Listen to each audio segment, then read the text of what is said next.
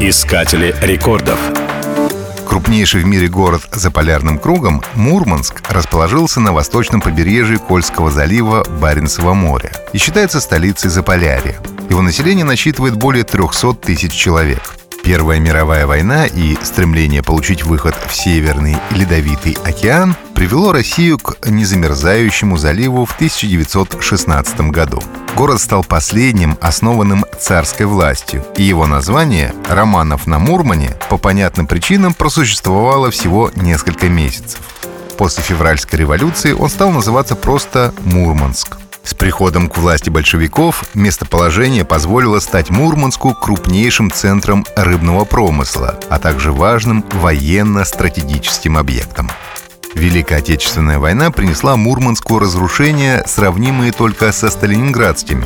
Установленный в городе Герои мемориал защитникам советского Заполярья в годы Великой Отечественной войны называют Мурманским Алешей. Он уступает по высоте лишь статуе Родина-Мать и относится к высочайшим монументам России.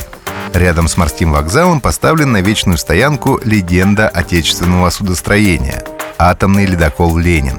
Моряков и рыбаков в арктической столице чествует поющая статуя.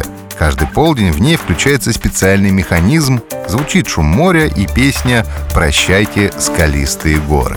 В Мурманске расположен единственный в Европе океанариум, где обучаются и выступают арктические тюлени. Барк Седов Мурманского технического университета занесен в Книгу рекордов Гиннесса как самый крупный из современных парусников.